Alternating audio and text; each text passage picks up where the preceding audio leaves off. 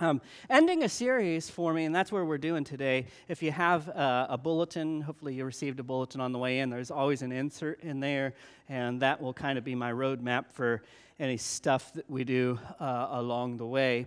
Um, ending a series is, is always kind of a fun time for me. I, I take a little bit of an inventory for my last sermon in a series to see, uh, boy, I really hope that I accomplished something. Uh, years ago, when I was in seminary, someone asked one of the professors how many points should a, a, a sermon have, and he said at least one. So I hope that uh, we've at least learned one point over the, the course of this series, um, and that is specifically what the gospel of Jesus Christ is when we set out on, on, on the series, uh, what, about five weeks ago, five weeks uh, from today, um, I wanted to define, I wanted to defend, I wanted to deliver, and I wanted to disciple the gospel. Those four D's. I wanted to define, I wanted to defend, I wanted to deliver, share that gospel with you, and then begin to disciple because discipling the gospel is really a lifelong process. It's, it's us absorbing the gospel and being saturated by the good news of Jesus Christ. And so that isn't something that is going to be able to be finished in any sermon series. That's going to be a lifelong pursuit with your relationship with Jesus Christ. And so I hope, I hope that we've done those things. I, I believe that we've clarified at least some, some questions that are out there. We've talked about how there's so many different teachings that are out there today about what the gospel is and what the gospel isn't. And hopefully we've sifted through some of that muck and mire to be able to get back to the text as to how the gospel is defined clearly from the Bible. Um, so, just to remind you, just to take us back uh, for a second, what is the gospel? Hopefully, you remember by now what the gospel is. The gospel is very simply the person and the work of Jesus Christ. Everything that we're going to talk about today and wrapping these things up comes back to what the gospel is.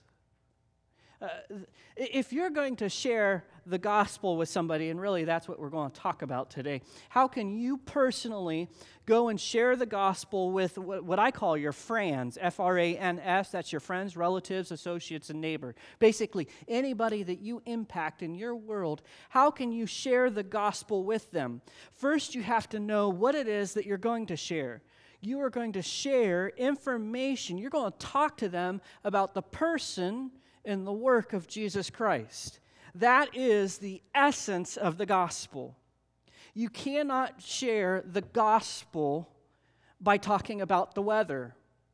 You cannot share the gospel by talking about how much you like or dislike your neighbor you have to use words to clearly share the gospel of Jesus Christ, and you have to use words that talk about who Jesus was, who Jesus is, who Jesus is always going to be, what Jesus' work was, what Jesus' work is, and what Jesus' work always will be. You see, Jesus is still doing work today. And that is important. That's crucial for us to know. In fact, we, we experience Jesus' work all the time. When we ask Jesus to forgive us of our sins, He's interceding on our behalf because He's now at the right hand of the Father in heaven. And so when we sin, we have an advocate. According to Hebrews, we have a high priest. That's, by the way, why we don't need priests anymore. The temple curtain was torn. And now we have direct access to God the Father through our high priest, Jesus Christ. You, you can't add to the gospel, you can't take away from the gospel and still have the gospel. The, in fact, according to, to Romans chapter 1, verse 16, which we talked about very early in the series, the unadulterated, the unprostituted gospel, it's the power of God unto salvation. If you want to tap in to the power of God, preach the gospel. Focus on the gospel. Because the gospel is the power of God that delivers salvation to you and I. And that's why we even talked about at the beginning of the series why I really do believe that we're in a little bit of a crisis in the American church because we have so many church individuals that are unable to articulate clearly what the gospel is. The gospel is what saves us, and you would think that the very nature and the very thing that saves us that we'd be able to hold and cherish and that, that we would ponder on it all the time. And yet, I, I find personally that so many individuals um, that are, go to church and maybe self identify themselves as a Christian, they really don't know the gospel. It breaks my heart. It concerns me. It greatly concerns me. And in defining and defending the gospel, remember we've clearly said what it is, and in saying what something is, you also define what it is not. The gospel is not that God wants you to have a good life. The, the gospel is not that God wants the best for you. The gospel is, is not that, that God wants you to be healthy, that God wants you to be wealthy, that God wants you to have the best job that's available out there in your market. That's not the gospel. In fact, what we call that is we, we call that the prosperity gospel. That's a different gospel. And according to what the Apostle Paul writes, he says, if anyone else, even an angel of heaven, which it wouldn't happen, but even if an angel of heaven came to you and proclaimed another gospel, not that there is any other gospel, let him be, and the word that's used in the Greek is an anathema. Let him be cursed. You see, that's how, that's how important knowing this gospel and teaching the right biblical gospel is.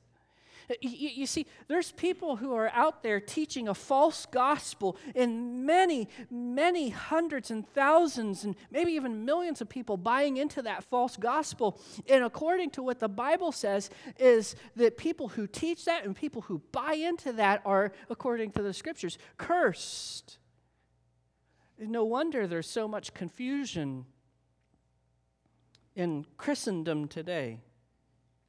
We need to know what we believe and believe what we know. In receiving of this holy and sacred message, you have been entrusted then with a sacred mission.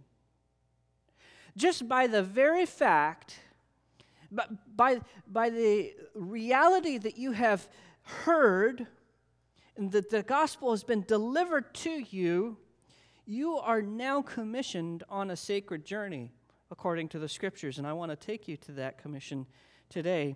Uh, 2 Corinthians chapter 5. If you have your Bible with you, can I invite you to open it with me to Paul's second letter to the Corinthian church? We're going to be in chapter 5, beginning in verse 16.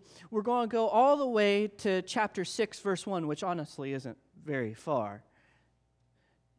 2 Corinthians chapter 5 verse 16 beginning uh, Uh, in verse 16 and going to chapter 6, verse 1. I have it for you up on the screen in case you don't have your Bible with you this morning.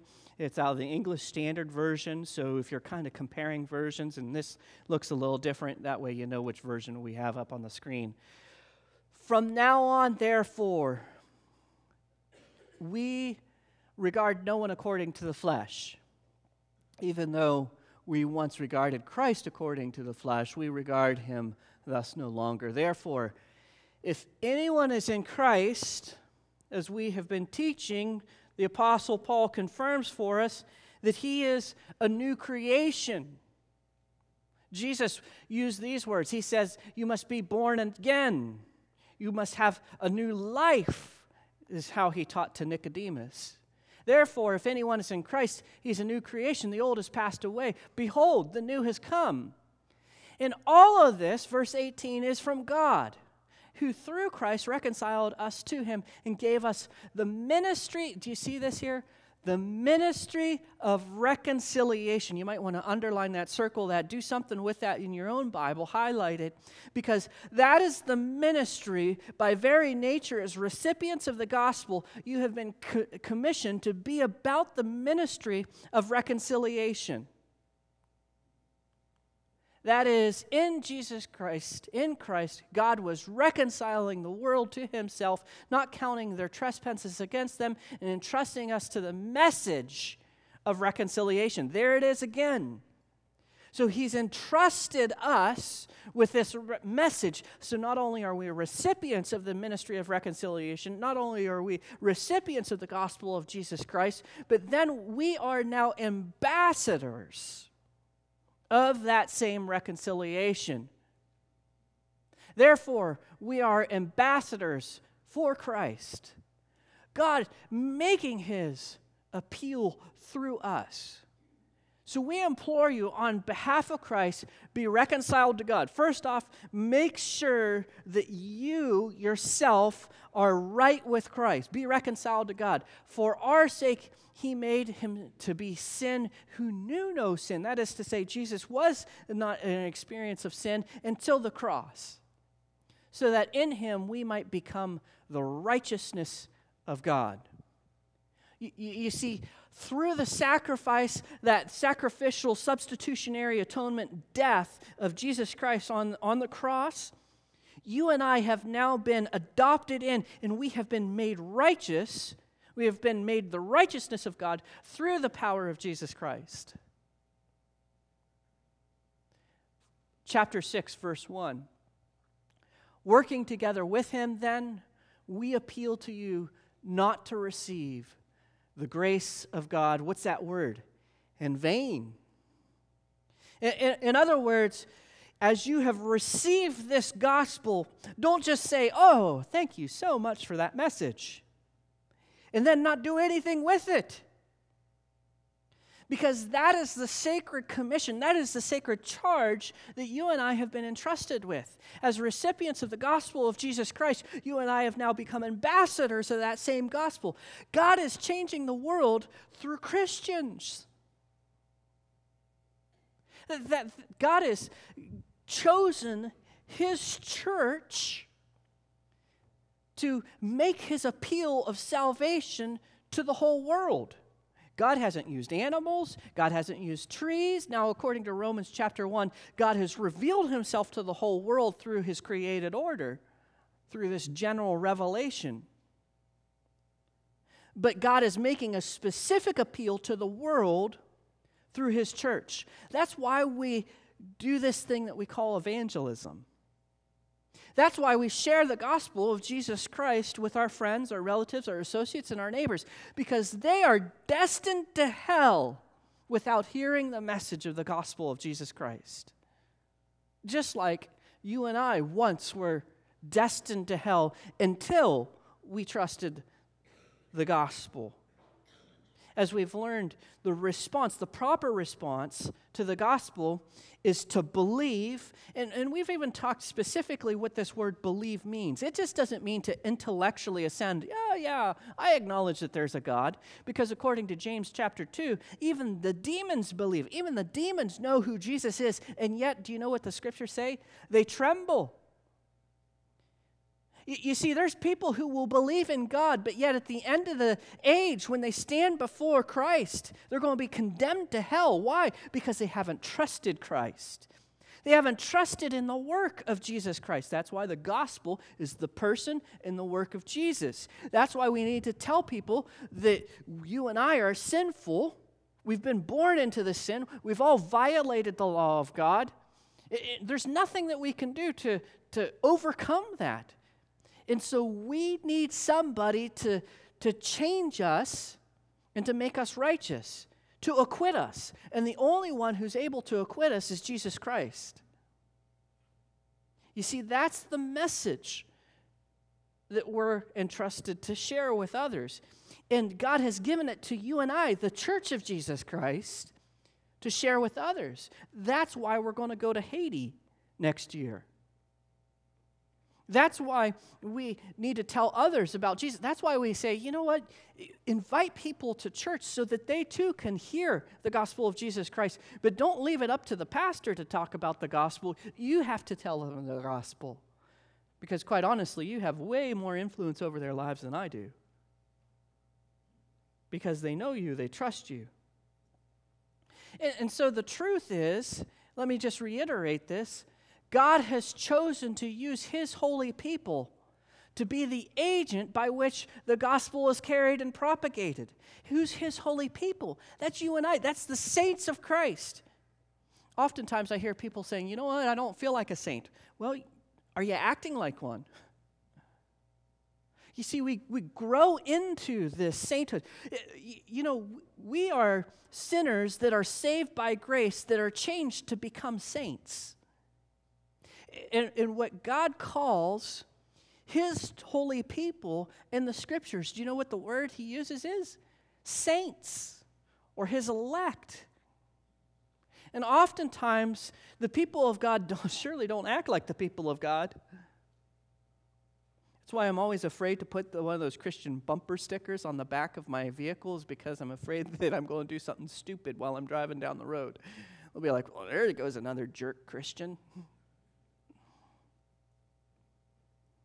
Isn't it, isn't it,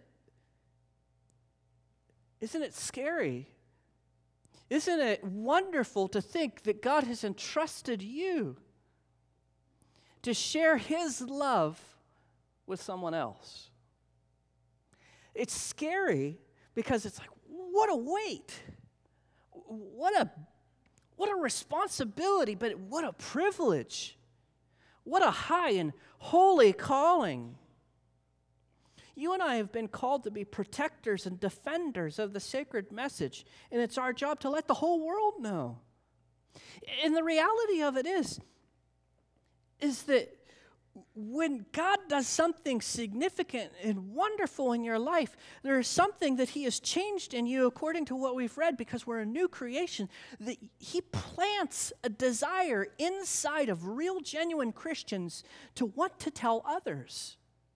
In fact, that's one of the great confirmations that you are indeed saved.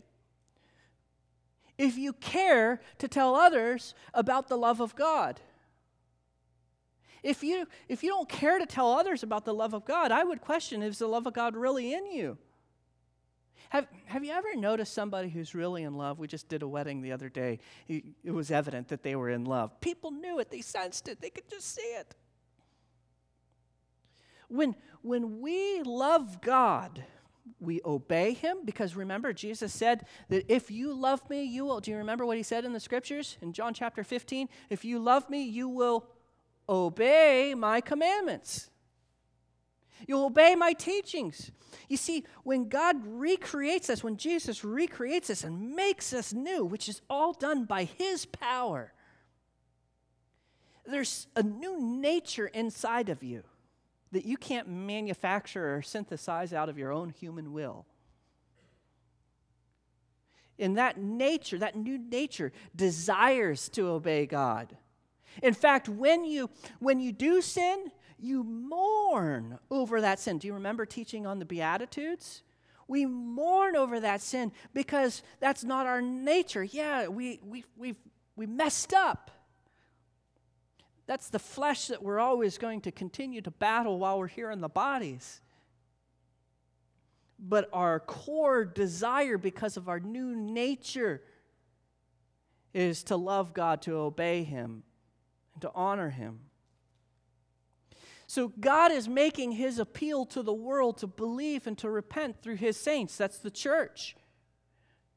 The church, we've talked about it before, it's not the building. You are the church who gathers at this building that we call Praise Point. You are only a slice of the church because all around the world on Sunday, there are people who gather together, and even other days of the week, that they are the church of Jesus Christ. You see, when we when we get to heaven, we're going to share heaven with a lot of people that aren't like us red, yellow, black, and white, right? There's going to be even people in heaven that you probably don't like here on earth. I find it amazing that God's appeal has been entrusted to us, the church, just a feeble group, right? In reality, we're nothing special. I, I, mean, we could look to our, our good things that we've done, but according to what we read in Isaiah, even our best of works is filthy rags before God. Even the best of days that we have, the most honorable of days that we have, still isn't good enough. You, you see, that's what makes this salvation so extravagant. It's all done by the work of God for the glory of God. And He chooses us.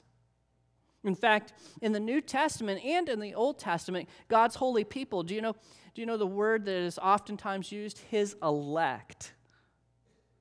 The people that He chooses because He loves us. The church is specifically the called out people. There's a, a, a, Greek word that is translated in our New Testament to the church. It's where we even have the word church. It's, it's called ecclesia. Ecclesia just means the gathered out people of God or the called out people of God, God's elect. Earlier in this series, we talked about a different Greek word for the gospel, and that word was euangelion. Euangelion is where we get the, our English word gospel. And it basically means good news. And from that same root Greek word, we get another English word, and that's the word evangelism. Evangelism is the carrying or the propagating or the telling of the good news, the euangelion. Evangelism, in the context of the church, is simply telling others the good news of Jesus Christ, the gospel of Jesus Christ. What's the gospel of Jesus Christ? The person and the work of Jesus. So, all of this is being built together so that you and I can share the gospel with others. The apostle Paul or the apostle Peter rather in 1 Peter chapter 3 verse 15 wrote this But in your hearts, honor Christ the Lord as holy, always being prepared to make a defense to anyone who asks you for a reason for the hope that is within you.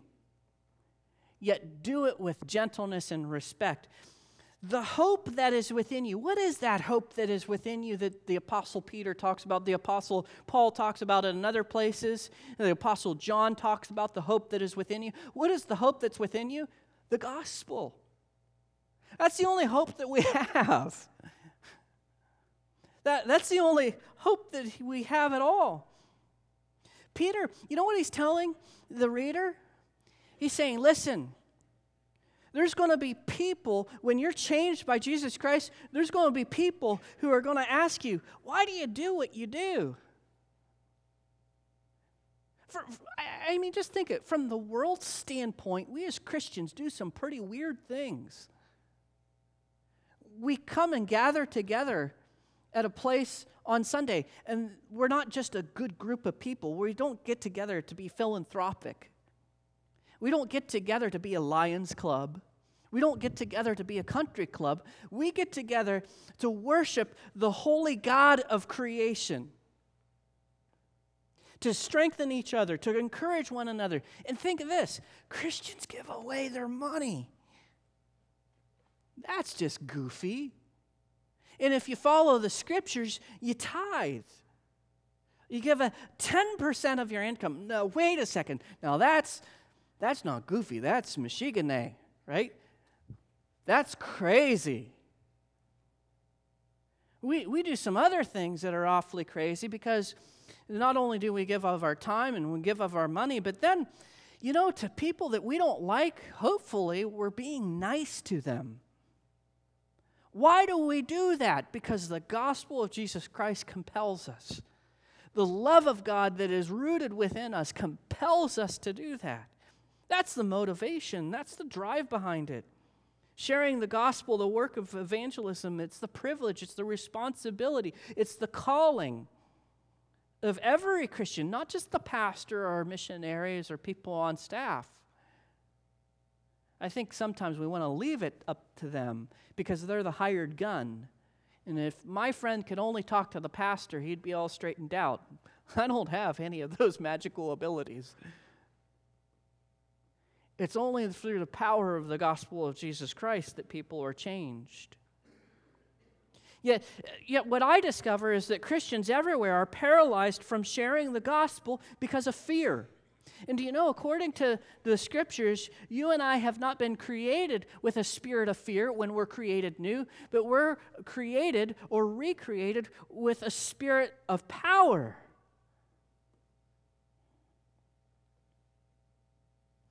Here's, here's the things that go through minds and uh, goes through my mind even as a pastor at times when I still share the gospel. What if they ask something of me that I don't know the answer to? Sooner or later, it's going to happen. It's okay. You know why? You don't have to know everything. None of us do. You see, the gospel is so simple, you don't need to know the answers to how many angels can fit on the head of a pin. Do you know that that was actually a theological question at one time in Christian history? Uh, another fear what if they laugh at me? What if they think that the thing that I'm telling them is just crazy. What if they don't like me, right? This, there's another driving fear. I want my natural human compulsion, I want people to like me. But there are times because of the cause of Christ that I am compelled to say things that are controversial. Do you know this? Jesus was the most loving person, the most compassionate person, the most grace filled person to ever exist. Can we agree on that statement? Because he was God incarnate. If you read the New Testament, everywhere he went, he stirred up problems. Think about that. That's why people were always mad at him. You know why? Because in the midst of loving everybody, in the midst of being gentle to everybody, he spoke the truth. And sometimes the truth, quite honestly, it's difficult to hear, isn't it? And there's times that I've heard the truth and it hurts. I had a, a very loving guy in my congregation years and years ago. Um, the, the style of the message that I was doing. I knew it just didn't fit me, but it, he came up to me and he says, I just got to tell you, you just don't do very good when you're doing series like that. Just stick to teaching right from the word and you'll be good. I thought, that was hard to hear. But it was wonderful, and it was one of those lessons that God gave me because there was one of those people inside of the church who said, You know what? Stick to the word a little bit more than what you're doing, you're going to be all fine. That was a good lesson that I needed to hear. What if they think I'm a fanatic? What if they think I'm one of those people? Or a holy roller? Or, oh, you're just one of those goody two shoes. You see, those are the fears that paralyze Christians from sharing the gospel. I mean, here's the thing what ends up happening is somehow we've bought into the lies of Satan that if we don't tell them about the gospel, then they'll like us. That if we don't tell them about the gospel, that if we maybe even try to cushion the gospel, try to soften that gospel, that maybe, maybe they'll respond better. And ends up what's happening is in softening the gospel, we water down the gospel and we change the message and we prostitute the message, and then no real fruit can happen because it's not the real McCoy. It's not the real thing. And so, what we're left to do then is we're left to tell the hard biblical truths in gentleness and respect and love as best as we know how, and allow God to pick up the chips wherever they may fall. Because what's happening is all across America, all across the globe, people are loving their friends right into hell. Right? Out of this this guise of, of love, we, out of this guise of, oh, I don't want to offend, what we end up doing is we love people right into hell because we had the opportunity to share the gospel with them and then we didn't. What if, what if, what if, what if, what if, what if? And the mind just races and breeds fear. Yet not, God has not given us a spirit of fear and timidity, but one of power and of love and of self control, 2 Timothy 1 7 what happens is the believer forgets their position before God, and so they neglect their duty as soldiers of the cross. In fact, that's one of the things that we're going to talk about in our next series. Our next series is all about understanding your positionality, understanding your great salvation. Because what has happened is Christians are not living to the fullness and the experience of their salvation because they don't know the great position that they've been placed in. And so they're not embracing the fullness of their salvation. This is what the Apostle Paul wrote to the Corinthian church in uh, 1 Corinthians chapter 2, verses 1 through 5. And I, when I came to you, brothers, did not come proclaiming to you the testimony of God with lofty speech or wisdom. For I decided to know nothing among you except Jesus Christ and Him crucified. Do you hear that? The Apostle Paul was a brilliant man. You, you, can't avoid this. If you look at the scriptures, if you look at his history, if you look at where he was going, the Apostle Paul was going to be the next guy. That was before Jesus Christ got a hold of him on the Damascus Road. He was, he was brilliant. And yet, here you have Paul saying, Listen, I'm not talking about fancy words. I'm not talking about having the right words. I'm not talking about having the right mantra. I'm talking about all that I need to tell people is very simply Jesus Christ and Him crucified. In other words, I just need to tell people the gospel. And I was with you in weakness and fear. The Apostle Paul is even admitting that at times he was afraid to proclaim the gospel and much trembling. And my speech and my message were not in plausible words of wisdom, but in demonstration of the Spirit and power. By the way, that reflects Romans chapter 1, verse 16, because the gospel is the power of God unto salvation. You want to see the power of God work? Tell people the gospel. Because sooner or later, as you're sowing that seed, it's going to fall on good soil. And you're going to see God do something magnificent and God is going to demonstrate his glory as he changes people around you.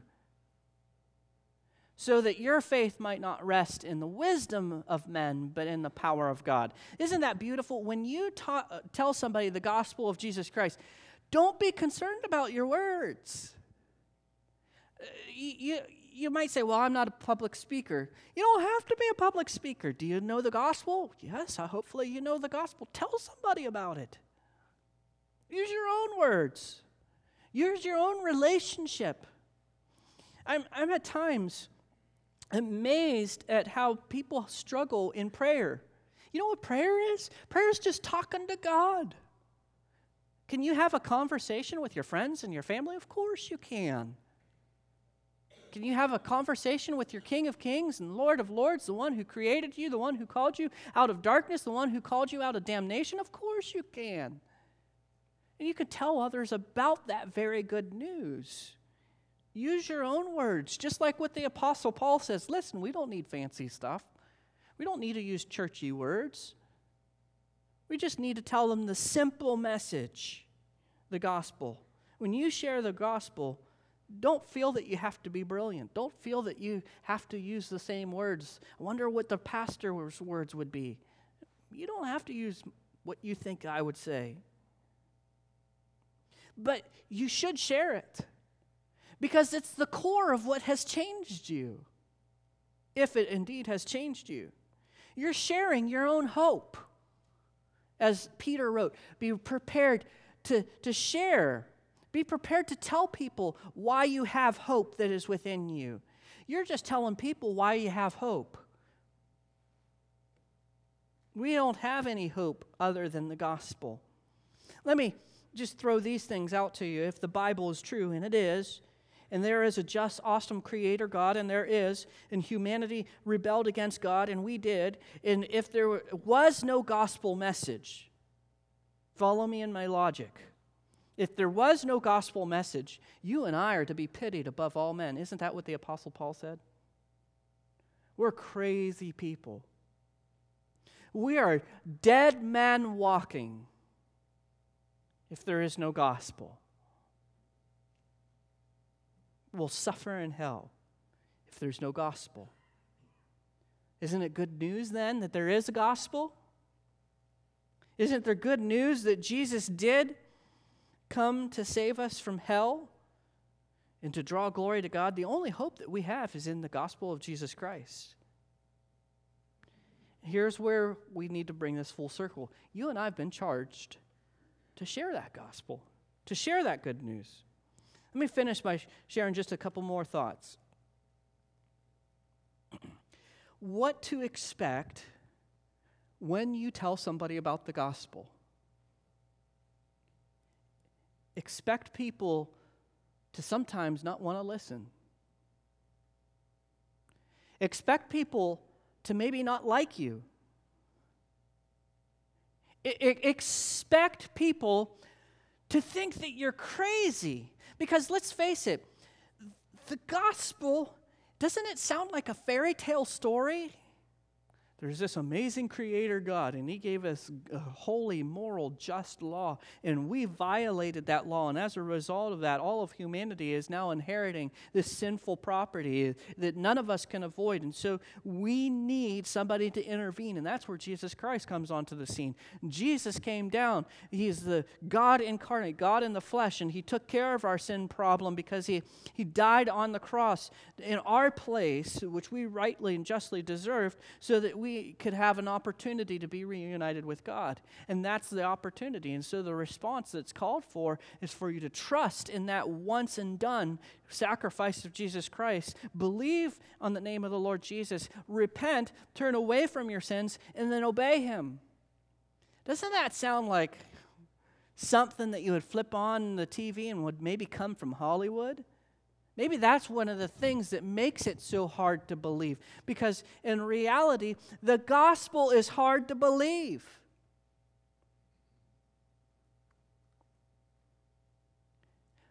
The gospel is hard to believe. You know, I, am convinced that America's got to be the, the toughest place to do evangelism on our globe right now. It's because it's fallow ground. Now, I don't know much about fallow ground when it comes to farming, but I think fallow ground is pretty much ground that just doesn't seem to be workable and it's very hard to grow crops on. If you consider the gospel from a worldly viewpoint, the story is, is weird. It sounds something it comes off of the sci fi channel. That, that's why when people genuinely believe the gospel, genuinely believe. They hear it, and there, there's an illumination, and the illumination comes from the supernatural working of God in their mind and in their heart. That God changes their whole being. By the way, when we read about the word, uh, when we read about the heart in the Bible, in, in our culture, we talk about the heart and we talk about it as the source of feeling. Uh, that, that's not how it works in the Bible in the Bible, when it talks about the emotion and the feeling, it talks about in the bowels. In fact, um, have you ever had one of the pits in your stomach when something's going on or stress is in your life and you get an ulcer or your stomach is upset? That's the same thing. That's what's happening in the Old Testament and the New Testament. Jews, even today, they talk about feeling something in their bowels or feeling something in their stomach. That's what Jews talk about when they talk about feeling, because of that pit feeling. Now, in, in, the Greek, when they use this word cardios, that's where we get our word for heart, right? Cardiac, right? You, if you do any stuff with your medical technology or in medicine, you're very aware of that. For them, it was the essence of your whole being that begins with your mind. That's why the gospel must begin with the mind. We must tell people, we must appeal to their mind, and God then will open up their heart for their whole being to understand. This stuff of good triumphing over evil, the good being rewarded for, for, suffering patiently, the wicked being punishment, reaping what they sow, all that kind of stuff sounds fan- fantastical to try to, to understand. And the trend in evangelicalism, the sharing of the gospel, at least today in America, the trend is headed towards uh, what I would call easy believism. We want to try to soften the gospel, water down the gospel, and make it as easy as possible for people to understand. And the moment that they acknowledge that maybe there is a God, we say, Oh, see, you, you believe in Jesus. But in the reality, they have to take it beyond just acknowledging that there's a God, beyond intellectually acknowledging that Jesus maybe was who he said he was, and a supernatural change and transformation, a new creation, as the scripture says. Remember in the scriptures that no one comes to Christ unless the Father draws them. John, or er, Jesus said in John 6 44, No one can come to me, Jesus, unless the Father who sent me draws him, and I'll raise him up on the last day. In other words, he'll be saved. But the Father, God the Father, is the one who has the supernatural illumination in that supernatural work inside of somebody, and it's a response then to the gospel, the sharing of the good news of Jesus Christ. You and I can't manufacture that. You and I can't make someone believe. Listen, our job in evangelism is not to convert someone, just to be the messenger of the good news. Our job is not to convert anyone. You see, that is the work of God and God alone. You and I don't have that power. I don't have the power to raise anybody from the dead, but I know one who does. Once we deliver the good news, it's, it's our job then to call people to believe, to call people to trust in Jesus, and then to repent. That's what we do in the sharing of the gospel. We tell somebody the good news of uh, who Jesus is and his work, and then we say, listen, the proper response that God is looking for is a person to believe and to trust in him, and then to repent. And then, you know what we do? We leave it there. Because if God's going to do something, God's going to do something. If not, He doesn't. At least not right at that moment. But the trend in modern evangelicalism from the 1960s and forward has been this is we share the gospel and then this is what we do. We, we say, now pray after me. And what that has done is, is we as the church have produced uh, false converts People who say, oh, I prayed a prayer one time ago, but I'm living like hell for the rest of my life. And it's caused all kinds of confusion among Christians. Well, they prayed a prayer once, and I don't understand why they're acting that way. You see, that's why I said last week that salvation just isn't an event, and it's an, it's an experience. One of the greatest evidences that you're truly saved is that you continually, for your whole life, pursue God. Because we are promised in the scriptures that God will bring about to completion the good work which He began in you, right? He's not going to forget about you. He's not going to say, Whoops, uh, sorry, I was busy over here. Uh, I guess I better get back to work on you. God's continually working in the life of a real, genuine Christian. The power of God is salvation through the gospel. Listen, Nobody has ever been saved because of Brad Kittle. Nobody has ever been saved because of Brad Kittle. Did I die on a cross? Did I have that power? No, I had sin nature. No one's ever been saved because of you either. If anybody's ever been saved, it's because of the supernatural work of God in their life. Now, listen, I've had the privilege to be there when we present the gospel and then God does something, and then I get a chance just to be along for the ride and say, man, this is glorious. This is great. I get to be a witness to what God is doing. But that wasn't my doing. You see, years ago, I used to carry this burden with me. I used to carry the burden that if I presented the gospel and nobody responded, or if I asked for people to raise their hands, nobody raises their hands, or if I asked for people to come talk to me uh, about, you know, th- their, their questions and nobody came, and t- I had this searing thing going on in my head and on my heart that, man, I must not been good enough. I must have not done the. I must have not used the right words. I must have not. Uh, this must not been the right moment. Oh boy, I, I missed opportunities. It drove me nuts.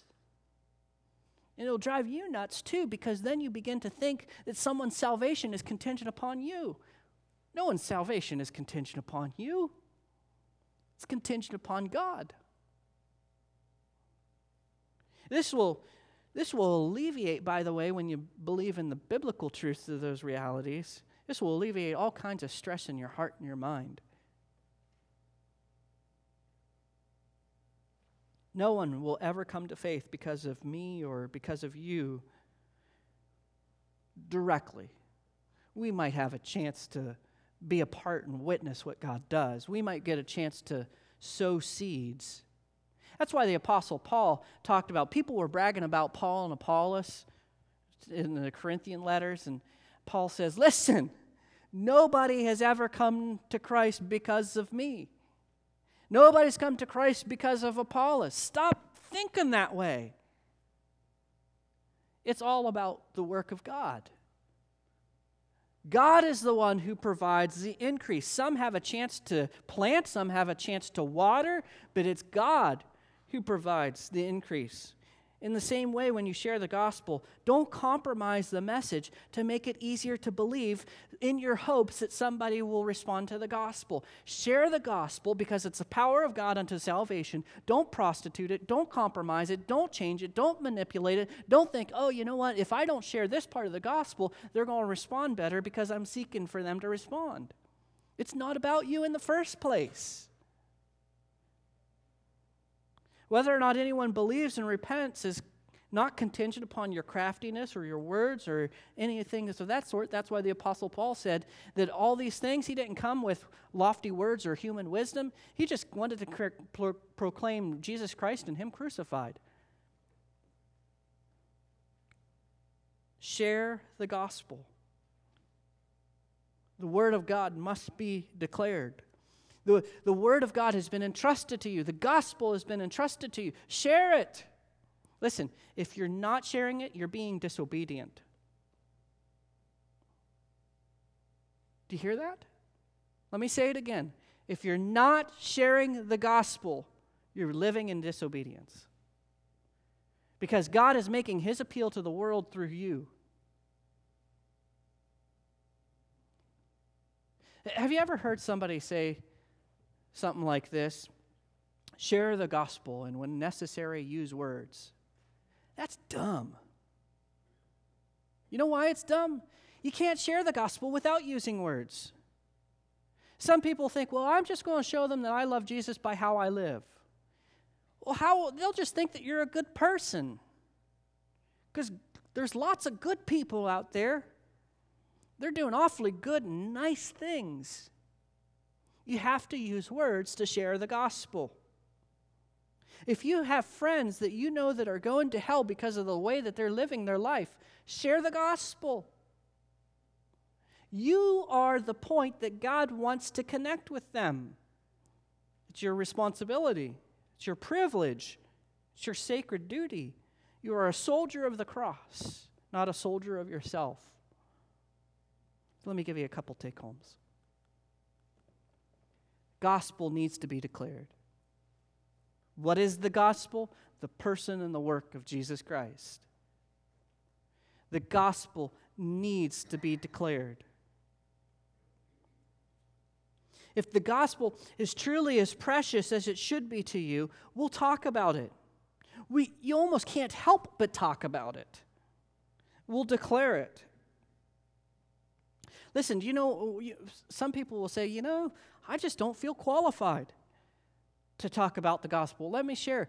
The qualification for doing evangelism, for sharing the gospel, is flat out your own salvation. God says, Here, let me give this free gift of salvation. I'm going to save you. I'm going to rescue from hell and damnation. And you probably don't know all the dynamics that that includes until you'll look back when I bring you up into heaven and you get to be in my presence forever. But I'm going to give this gift to you. Here's, here's what I want you to do with it tell others about it. That's the qualification for sharing the gospel. You receiving it first, you being a recipient of the gospel of Jesus Christ. You can't give away something that you personally don't have yourself. And, here's, by the way, another indicator that you're truly saved. You'll want people to be saved if you don't want to, people to be saved, if you don't want people to be rescued from hell and damnation, you need to ask a very serious question Am I really genuinely saved? Because the love of Christ will compel you to want others to be saved.